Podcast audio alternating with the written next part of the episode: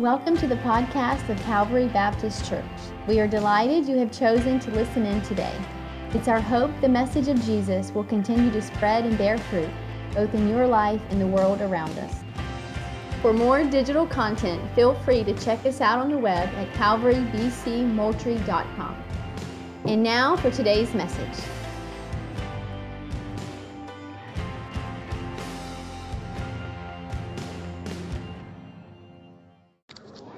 Good to see all of you this morning.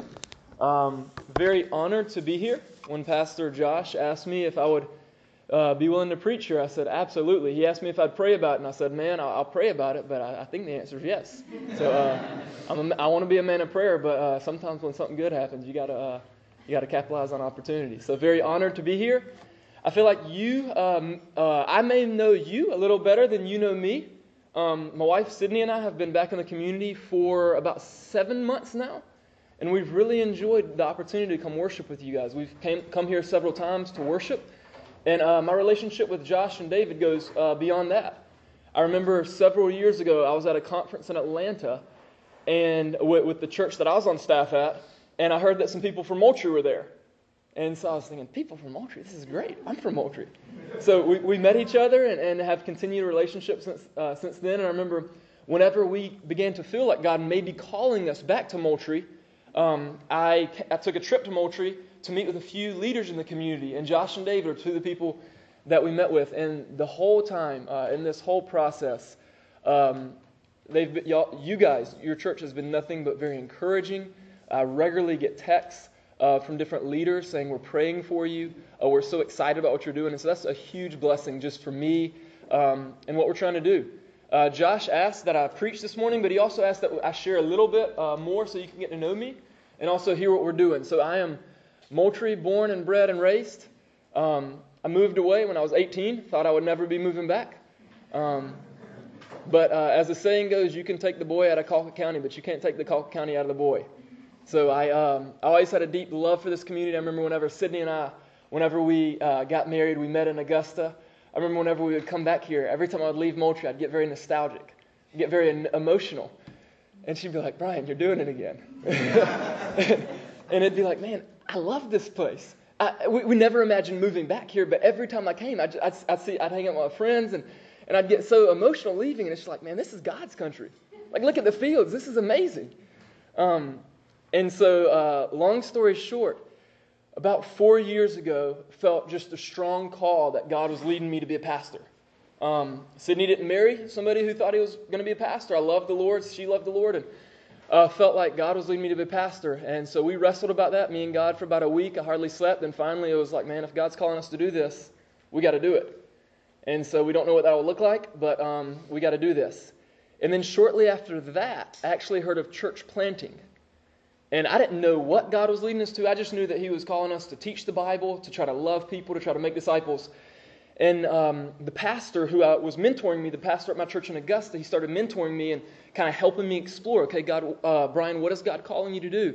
And I read some things on church planting, and I read things like um, some people just arguing that church planting is one of the best ways to help people who, um, who aren't regularly involved in church or who, who may not have a relationship with Christ. Um, explore and experience relationship with Christ and grow to be faithful followers of Jesus. And so I said, man, if that's what church planting is about, then I'm in. Because I've, I've loved that ever since the Lord really got a hold of my life. I've loved just helping people, honestly, from where I was, um, uh, where it's something of, I don't know what it means to know God. Um, come to know Christ and follow Him faithfully. And so um, we started praying about where, God, where would you have us for the past three years? We've just been praying. I've been praying every week. God, where would you have us? Lord, when and where? Um, and began visiting some cities and then began really feeling a desire for Moultrie. Uh, we were actually, I shared this at a pastor's meeting last month, we were actually visiting Atlanta to see if God would be leading us to Atlanta. So we were praying about Atlanta, touring the city of Atlanta, looking at places where different churches could be because Moultrie still wasn't really high on the radar. And I would just look at people in Atlanta, talking to pastors, praying about Atlanta, and I'd look at them and say, man, I want these people to come to know Christ and I want them to experience the abundant life that Jesus offers. But I really, really, really want friends that I love and care about in Moultrie to come and experience that.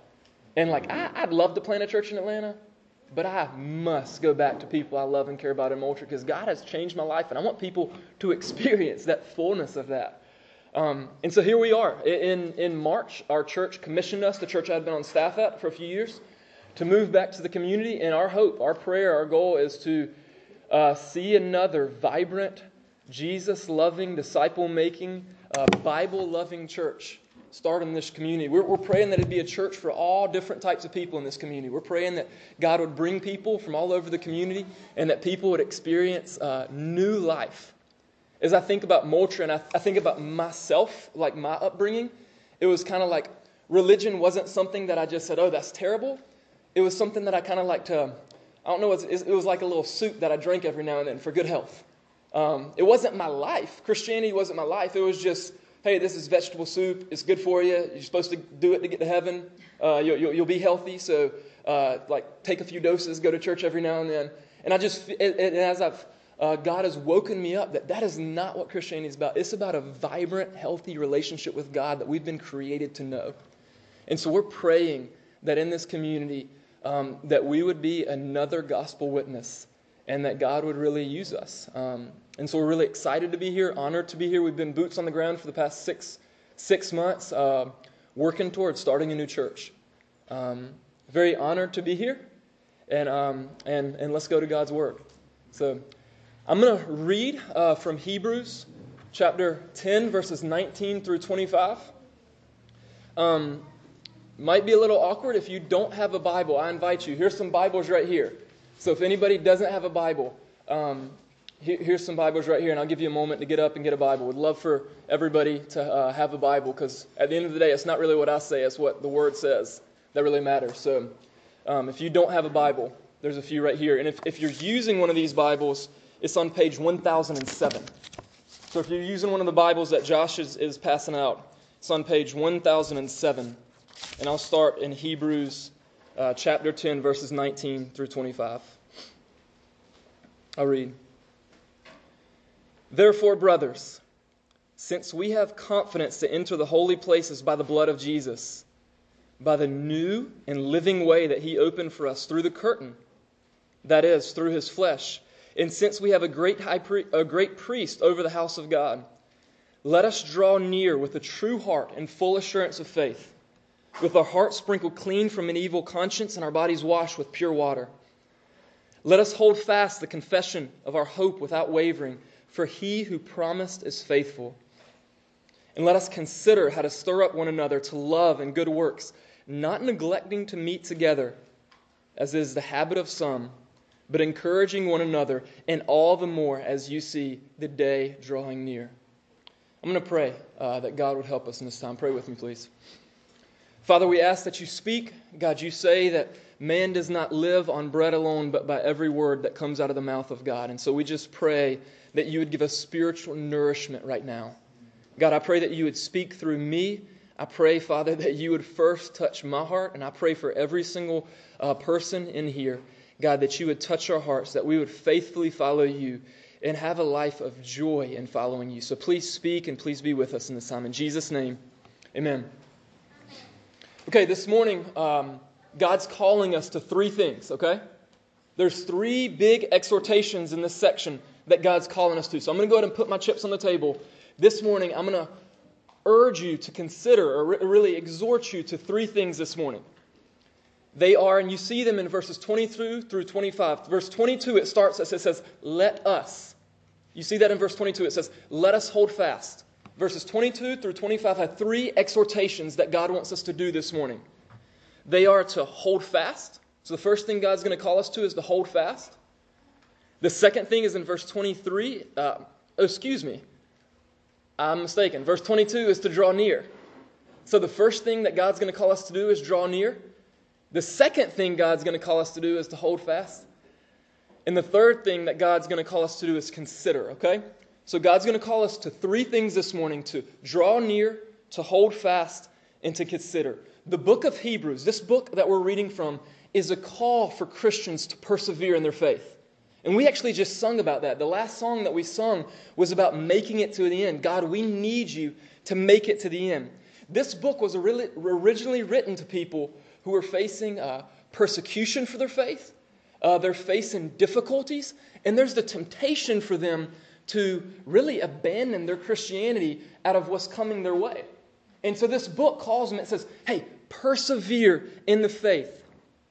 And so, God, in this section, God gives the people this was originally written to three things that He wants them to do to persevere. And this morning, for us here today, God gives us three things that He wants us to do to per- not only persevere in our faith, but to also burn hot for Him.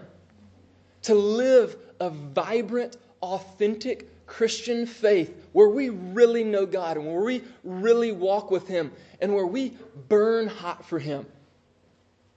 It's winter right now. If you, if you walk outside, you, you will know over the past two weeks the weather has changed.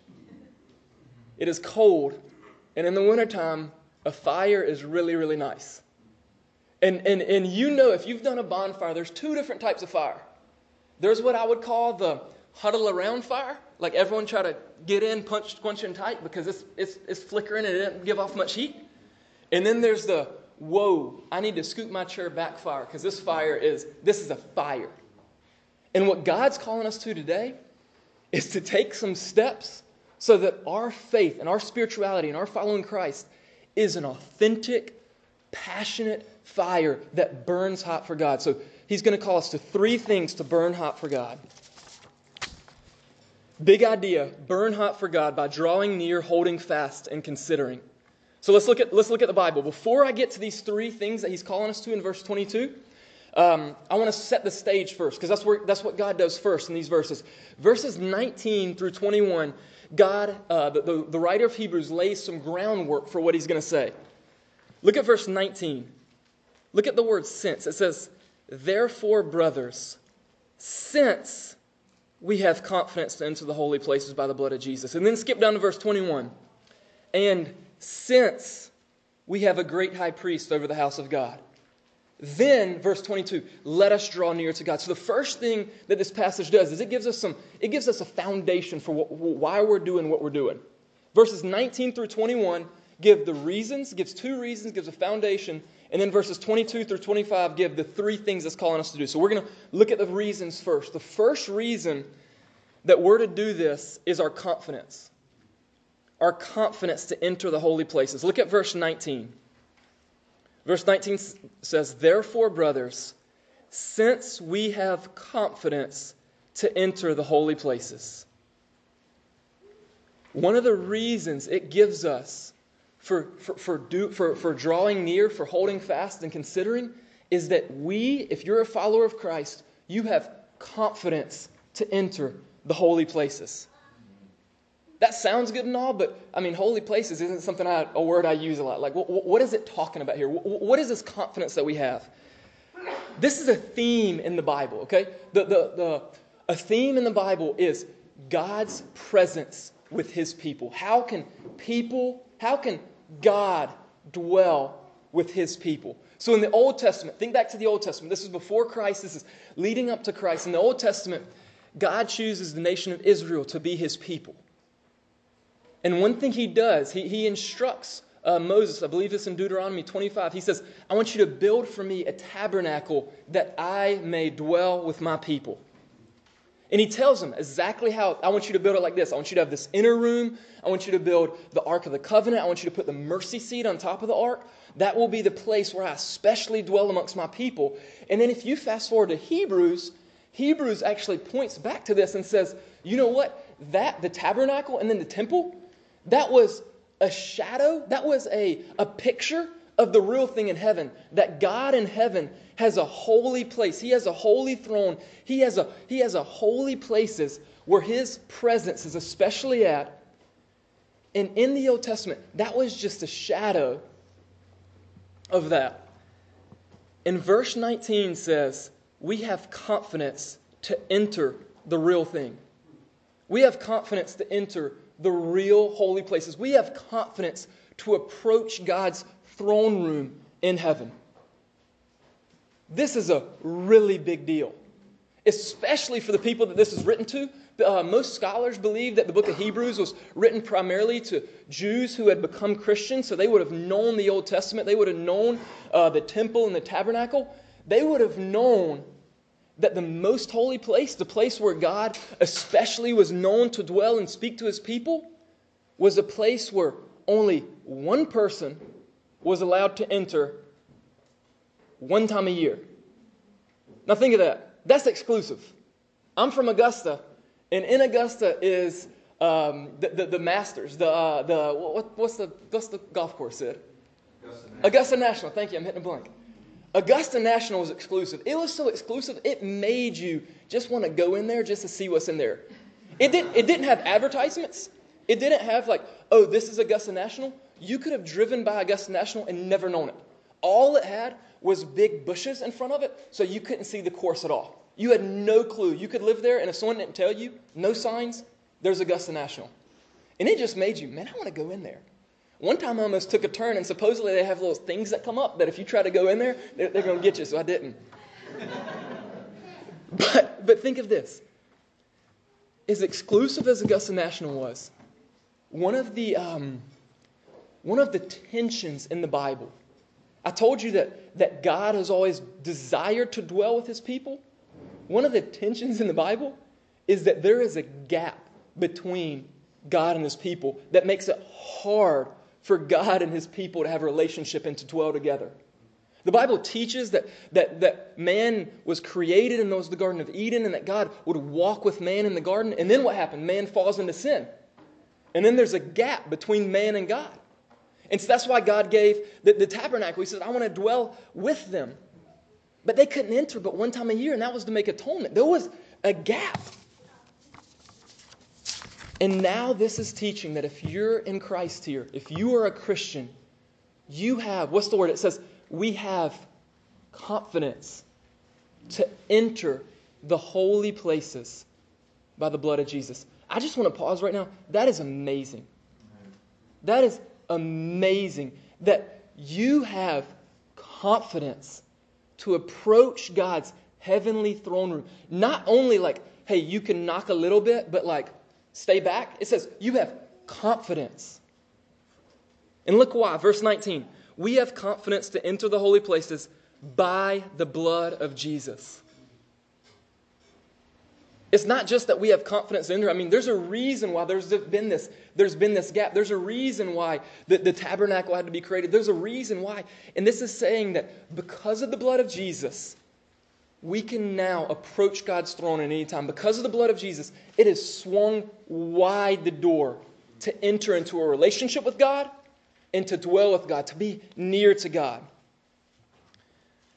Thinking back to the Old Testament, this is, this is um, another picture in the Old Testament with the sacrificial system. So, in the Old Testament, the way that God used to relate to his people, remember there's that gap, there's that gap. And God says, I want to have a relationship with my people, but there's the sin gap. I'm a holy God. My people are sinful. A holy God can't dwell with sinful man. And so God gave them sacrifices to, and it says to atone for their sin. But then you fast forward to Hebrews, and Hebrews teaches that those sacrifices, animal sacrifices, didn't actually pay for sin. It just pictured, it just symbolized payment for sin. And Hebrews teaches that Jesus came and that Jesus was the perfect sacrifice, that Jesus was a perfect man. He became like us as a perfect man. He lived a perfect life, and then he went to the cross and he, pl- he paid his life as a blood sacrifice so that we could be forgiven and that that gap could be restored. Verse, uh, the, the rest of verse 20 kind of describes this. Look at this. It says, We have confidence to enter the holy places by the blood of Jesus and then it describes that. It says, by the new and living way that he opened for us. It's a new way. The Bible teaches a concept of covenants. In the Old Testament, there was an old covenant, a way that people related to God. And now there's a new covenant. It's a new way. And it's through Jesus. Look, it says, through the curtain, that is, through his flesh. So we approach God because of Jesus' sacrifice through Christ. The first reason you can have confidence to enter the holy places by the blood of Jesus. Now look at the second reason. It's also about Jesus. It's because we have a great high priest. Look at verse 21. So the first reason is we have confidence because of the blood of Jesus. The second reason is that we have a great high priest over the house of God. Verse 21 And since we have a great high priest over the house of God. So there, there could be a lot said about this. There could be a lot said about this. One thing I want to focus on, uh, and this goes back to the Old Testament again, is the role of high priest. So, so the author of Hebrews has given us two reasons for what he said. Stay with me, this is important. Two reasons uh, for what he's going to call us to do. One is Jesus' blood sacrifice that gives us confidence. And number two, the second reason, is that we have a great high priest. In the Old Testament, the high priest uh, was central to the nation of Israel's relationship with God. The high priest oversaw the worship of God, and also, and this is key, was the main representative between God and his people. So the high priest served as the main representative between God and his people. And this is teaching that Jesus, not only was he our sacrifice, he's also the high priest that offered the sacrifice to God and serves as our representative. He became perfect. He was the sacrifice. And he also is the, is the representative between us and God. He's our advocate who offers the sacrifice and says, they're forgiven. He's almost like our defense lawyer who says, anytime they sin, Brian may have sinned today. Satan's coming to accuse Brian. And Jesus says, I'm his representative. I represent Brian. His forgiveness has been sealed. My blood paid for it. Case over. I like that. Amen. uh, Hebrews 7:25 says, and get this. Hebrews 7:25 says, not only did Jesus used to live for us, Hebrews 7:25 says that as our high priest, Jesus ever lives to make intercession for us. So not only did Jesus do something for you in the past, right now, if you're in Christ, Jesus lives to make intercession for you. So there is no gap between you and God. God has bridged that gap if you are in Christ. And that means now we should try to live holy, but when you mess up, you don't have to beat yourself up with guilt because you're forgiven. Do you see this groundwork that we're coming from? You've been washed clean if you're in Christ, and now you will be clean. If you mess up, God calls us to holiness. This isn't a reason to just sin and do whatever we want to, but if you mess up, you don't have to pay God back. You have an advocate right now in heaven for you. So, big idea, these reasons, if you want to sum up these reasons, the big idea is that Jesus bridged the gap between you and God, and Jesus keeps that connection going. Jesus bridged that gap, and he keeps that connection going. One thing I want you to see, I want to pause right here. One thing I want you to see, and I think this has been evident, but I want to make this uh, super evident. You don't get to God on your own. We do not get to God on our own. You might be here and saying, you know what, I think I'm a Christian.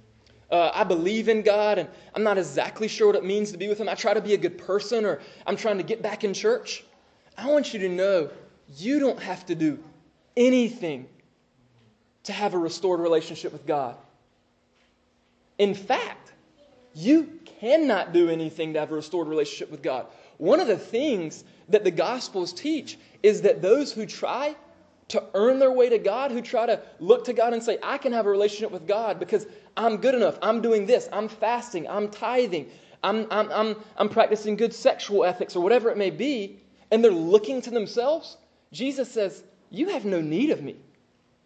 Jesus says it's only those who realize that they're spiritually sick who can come and accept Him and accept His free gift and actually receive true salvation. So I want you to see, first of all, you don't have to do anything, and you can't do anything. And so if you haven't trusted in Jesus and you haven't truly placed your faith in Jesus, I invite you this morning, place your faith in Jesus, and you will be forgiven and you will have a restored relationship with Christ, or you have a restored relationship with God. And second, if you have placed your faith in Christ, if you are a follower of Jesus, you are a Christian, I just want to remind you of this truth that you did not get saved by your good performance, and you don't stay saved by your good performance. Amen. There's a, um, I remind myself this all the time because I am custom programmed to slip, to drift. It's like I, I trusted in Jesus. I knew, God, you've forgiven me. I'm, I'm forgiven. It's all because of you. And then all of a sudden I start trying to follow Jesus. And let's say I miss a few quiet times. Or let's say I start messing up a little bit. All of a sudden my, I start getting the squirmies. And I, ooh, does God really love me anymore? Ooh, is God really accepting me anymore? And so I just want to encourage you this morning to call you back. The basis of your salvation isn't what you did, it's what Jesus did. And if you've been a Christian for 10 or 20 or 30 years, the basis of God's relationship with you isn't how you perform as a 20 year old Christian. Hallelujah. Amen. So, th- this is a call for us. This is the foundations for what we're going to do. Place our faith in Christ. Trust in Jesus. Trust in His blood and trust in Him as your high priest interceding for you. If you've never trusted in Him, why not today? And if you have, keep trusting in Him today. Okay, so those are the two reasons. Now we're going to go to the exhortations. Uh, so those are verses uh, 19 through 21.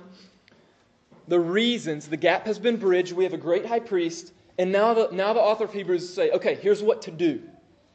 You Christians who are struggling, whose, whose flame, your flame for Christ is, is beginning to flicker, it's beginning to go cold. Here's what I want you to do three exhortations. The first is to draw near to God. Look at verse 22. Verse 22 says, Let us draw near with a true heart and full assurance of faith.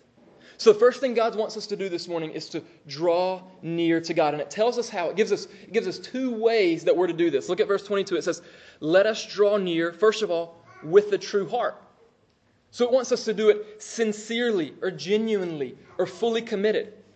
This is the difference between I'm coming to God because I really want Him to give me something like, God, you're kind of like Santa Claus, and you give good gifts, and I want the good life, and so God, um, I'll, I'll, pay my Christian dues. I'll, I'll, I'll be not naughty. I'll be nice for you to give me something. That's not, that's not genuinely. That's not sincerely. This is saying, come to God because He's changed your heart and you love Him. You are fully committed to God. So the first way it wants us to come to God is genuinely, fully committed with a true heart. And then secondly, it tells us to come confidently believing that you belong. Verse 22, it says, Let us draw near, first of all, with a true heart. And then look what it says. It says, In full assurance of faith. This is saying, uh, and get this metaphor, this is saying, drive into the master, drive into the Augusta Nationals like you own the thing. like, don't badge me, I belong here. And here's the thing if you're in Christ, if you've trusted in Jesus, you are God's child. You've been adopted as His own. You, you have a key to the house. You're in the family. And so God doesn't want us to come timid. Let's say you even you sin. God doesn't want you to come to Him timid or thinking, oh no, will God accept me or do I really belong here? God wants you to reverently, yes, reverently, but also confidently say, God, I am yours. If my son messes up, I'm not going to ban him from my room for an hour. I want him to come in. So God wants us to come to him, draw near um, with a true heart and also confidently. And it's because of Jesus was, was done, because of what Jesus has done for us. Look at the rest of verse 22. It says, with our hearts sprinkled clean from an evil conscience. And this is true. If you're in Christ, your heart has been changed. Your heart has been purified and sprinkled clean, and our bodies washed with pure water. You've been washed and forgiven, so draw near. When I was thinking about this and studying this, one of the things that I just thought was amazing was that the first thing, the first exhortation, after this section, after these reasons of what Jesus has done for us, the first thing that God commands us to do is to come close to Him. Isn't that amazing? Like, I'm thinking, okay, he's done all this for me. So, God, what do you want me to do? Like, how can I, in a sense, like pay you back or something like that? And the first thing that God does, He doesn't say, okay, I've, I've, Jesus has died for you. He's paid your penalty. He's, he's pleading for you. So now you better get your stuff in order. Now you better go do this for me. Now you better immediately uh, go on this journey for me or whatever. God, the first commandment He gives right here is come close to me.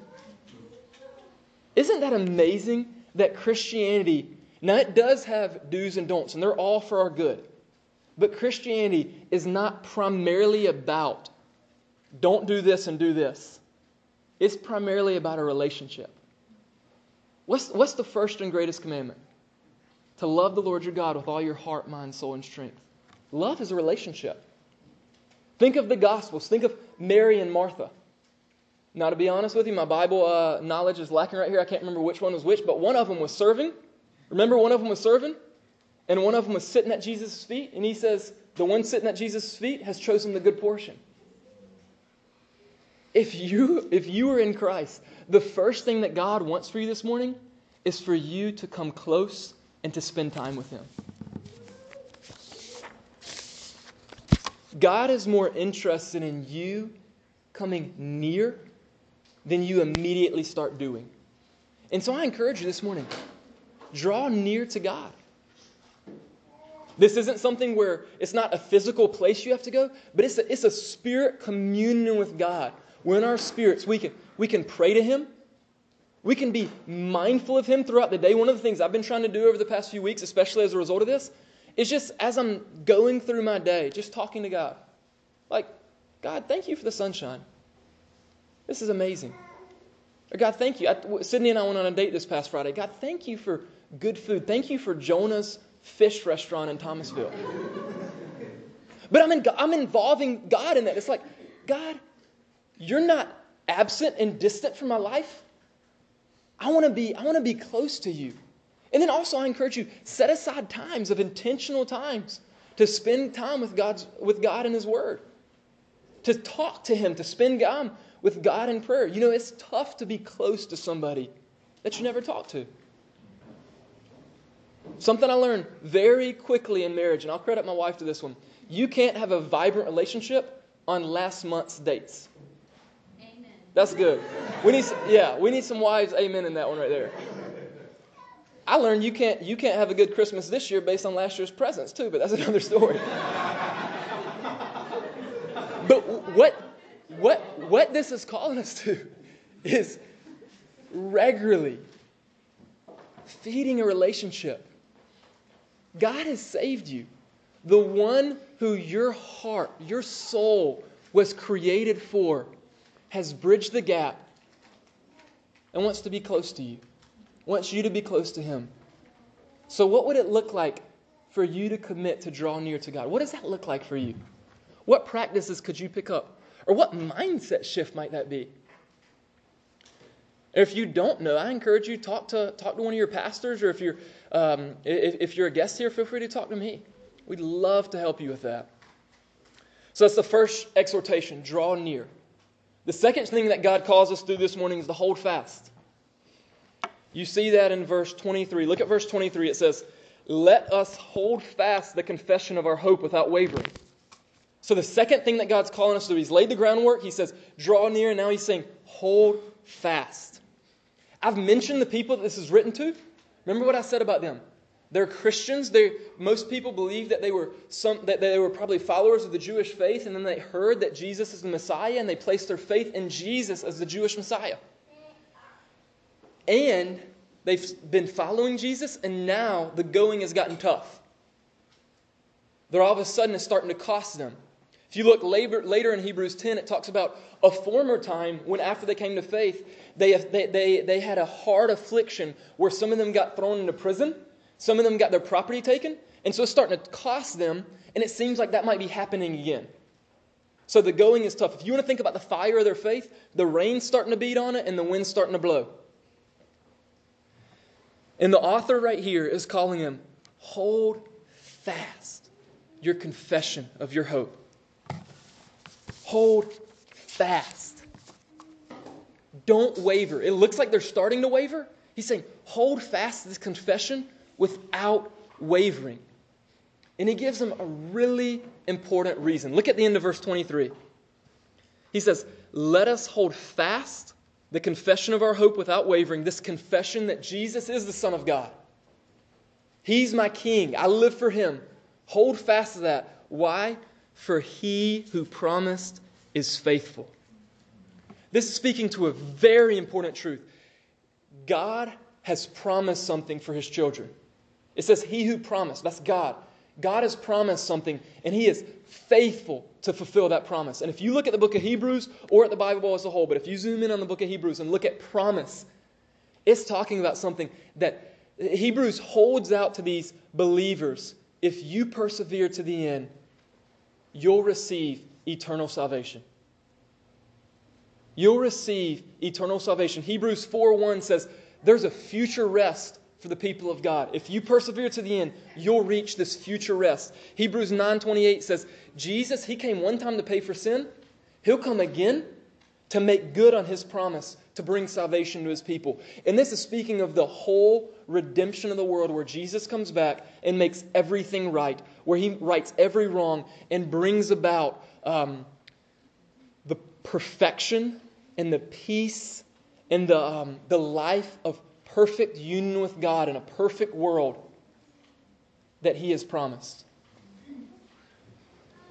This is really important. Think of this. Think of this for people who are suffering. You know, I kind of think, man, God, I'm on your side. Like, I'm following you. Why am I suffering? This is difficult. Like, I would think I'm, I'm, I'm doing a lot of good. You, you think I'd, I'd avoid suffering, but sometimes that's not the way the kingdom works. Sometimes the, the Bible's pattern is Suffer, suffering now, glory later. God does not promise us a life of pain free bliss. Now, praise God for pain free bliss. Sometimes there's Jonah's Fridays. But a lot of times, even being a Christian might cause you to suffer. You might be here and you might be in middle school or high school, and being a Christian is not very cool. You might be here and you are struggling uh, financially, let's say it's, it's tough to make the, pay the bills, and it's God, why aren't you taking me out of this situation? You might be suffering because you're a Christian. Let's say there's coworkers or family members, and you are you claim to be a follower of Christ, and they're not. And it's like, man, there's tension here. Like because I'm a follower of Christ, they're suffering, and God would say, hey, hold on to your confession. It's going to be worth it one day. He who promised is faithful. You might suffer now, but there's a day coming when God, Revelation says, God will wipe away every tear from your eye. There'll be no more pain. There'll be no more suffering. There'll be no more uh, uh, conflict. There'll be no more broken governments. There'll be no more broken households or neighborhoods. And everything will be made right. And listen to this if you're a believer, the God who promised that is faithful to make it happen. So hold on. Hold on. as I was thinking about this, I was thinking about what does it mean to hold on? And I think here, here's what I want you to take away. I think it's a commitment, it's a resolve to cling to Christ and to fo- you're resolved to follow Christ no matter what the cost. And so I ask you, if you are a follower of Jesus in here, maybe your life is pretty good right now. That's not always promised. Will you this morning resolve that no matter what comes your way, you are going to hold on to Christ. You are going to follow Christ no matter what it costs. God's calling us. Hold on. Hold fast. Okay, that's the second thing He wants us to do, and now we're coming to the last one. The third thing that God's calling us to do this morning is to consider. Specifically, to consider how to do spiritual good to others. Uh, look at verse 24 the last thing he's calling us to do, and let us consider how to stir up one another to love and good work. So you see the word it says. It says, let us consider. So the, the, the, the call right here is to think about something. Like God's given us a brain, and He wants us to think about something. And what does He want us to think about? He wants to think about how to stir one another up to love and good works. And particularly it seems like he's, taught, he's calling us to do this for those in our local church family. So God wants us to bless all Christians, but I think right here he's particularly calling us and saying, those in your local church body, consider how to stir them, consider how to spur them on, consider how to put gas on their fire. And the reason I say your local church, look at verse 25. It, tells us how, how we're supposed to do this. So, verse 24, it says, Consider how to stir up one another to love and good works. Verse 25, not neglecting to meet together. So, one way we're to do this is to regularly gather together. Who do you regularly gather together with? Your local church. This is part of what a church is. As I've, been, as I've moved to Moultrie and come here, I've, I've continually had this mindset of I'm hoping to start a church rather than just to launch a service. Now, God calls church bodies to gather together, but it's a whole lot more than that. This is an intentional, where this is a spiritual family who has made promises to one another, who says, I'm for you and you're for me, and let's go after Jesus together. You see, if you're a Christian, God hasn't just saved you for an individualistic Christianity. This is very important. For so long, I would always read the commands of the Bible as like, you do this, Brian, it's between me and God. And then I started reading more of the Bible, and so many of the commands are how to live with other believers in your church. And right here, God's saying, one of the fruit of a Christian life is intentionally thinking how to stir up your brother or sister to good works, and particularly those that you regularly gather together. And you need to make sure you're gathering together. And so, a few, a few encouragements right here. One from this verse. If you're a believer, I think God would have us be joined to a local family, to a local church family. Uh, I praise God for this about Calvary. I know that you, you guys are really intentional about this. Um, you can't fulfill this command if you're not a part of a church. You can't, if, if you have no one to gather with, you can't regularly gather together. So, number one, if you're here and you would say, you know what, I'm a follower of Christ, and you're not, um, you're not regularly gathering together with believers for worship and for encouragement, I encourage you, commit to do that. It'll pour gasoline on your fire for God. And you know what else? It'll give you the joy of being able to pour gasoline on other people's fires for God. And if you are a part of a church, or, or if you're not and you want to become a part of a church, I encourage you, the main, um, the main call of this is to use your mind and think about how can I do intentional spiritual good to those that God has placed in my, fa- in my church family?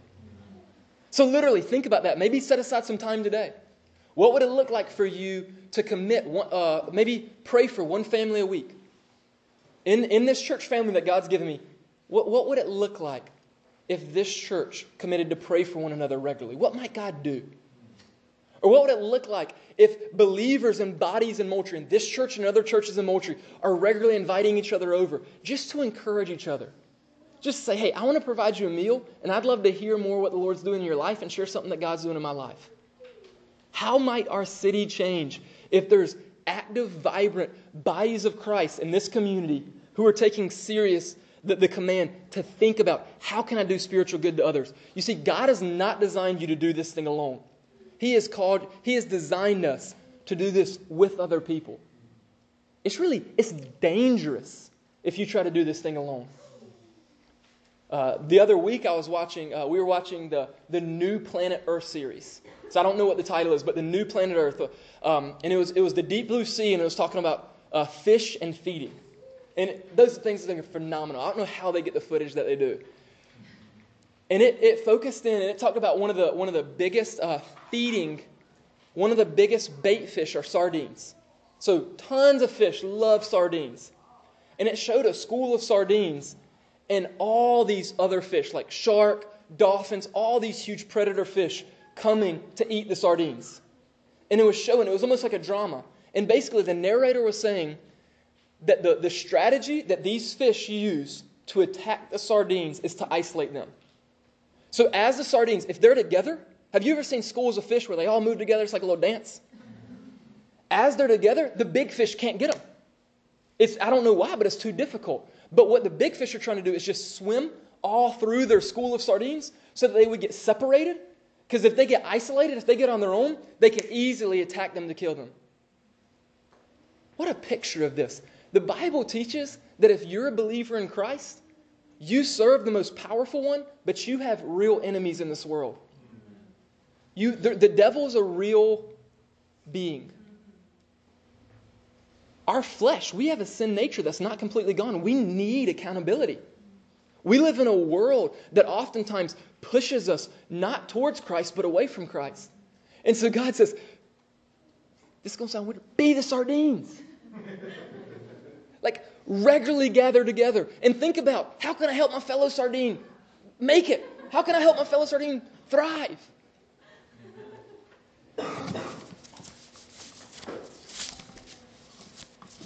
God doesn't want you to do this thing alone. Two fires coming together makes a bigger fire.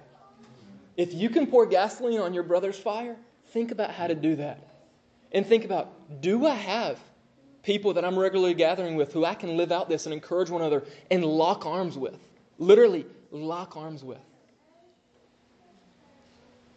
God wants us to have an authentic faith that burns hot for Him and that lasts for the long term, that perseveres to the end until God fulfills those promises.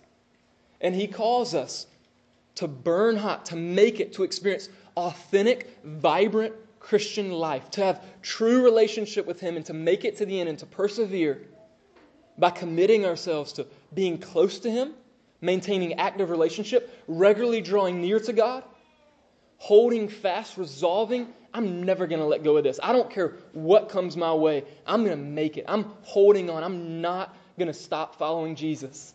And then lastly, helping each other. And so I'm going to pray that God would work these three in us and that we would commit to this and experience an abundant life of Christianity that He's called us to experience. Let's pray.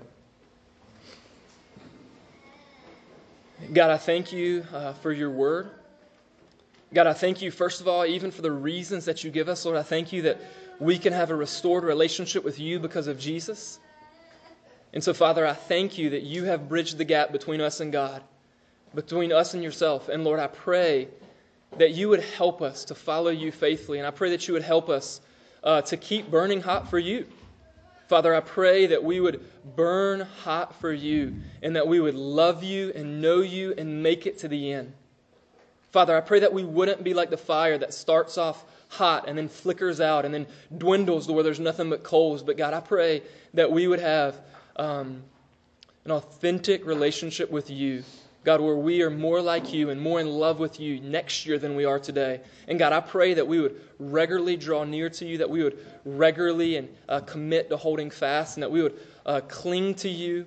And Father, I pray that, um, that we would help each other in that, God. Lord, we love you. Pray that you would help us do those. In Jesus' name, amen. Thanks for listening in to today's message. For more information about our church, feel free to visit us at calvarybcmoultrie.com. We hope you will join us again next time. Until then, grace and peace.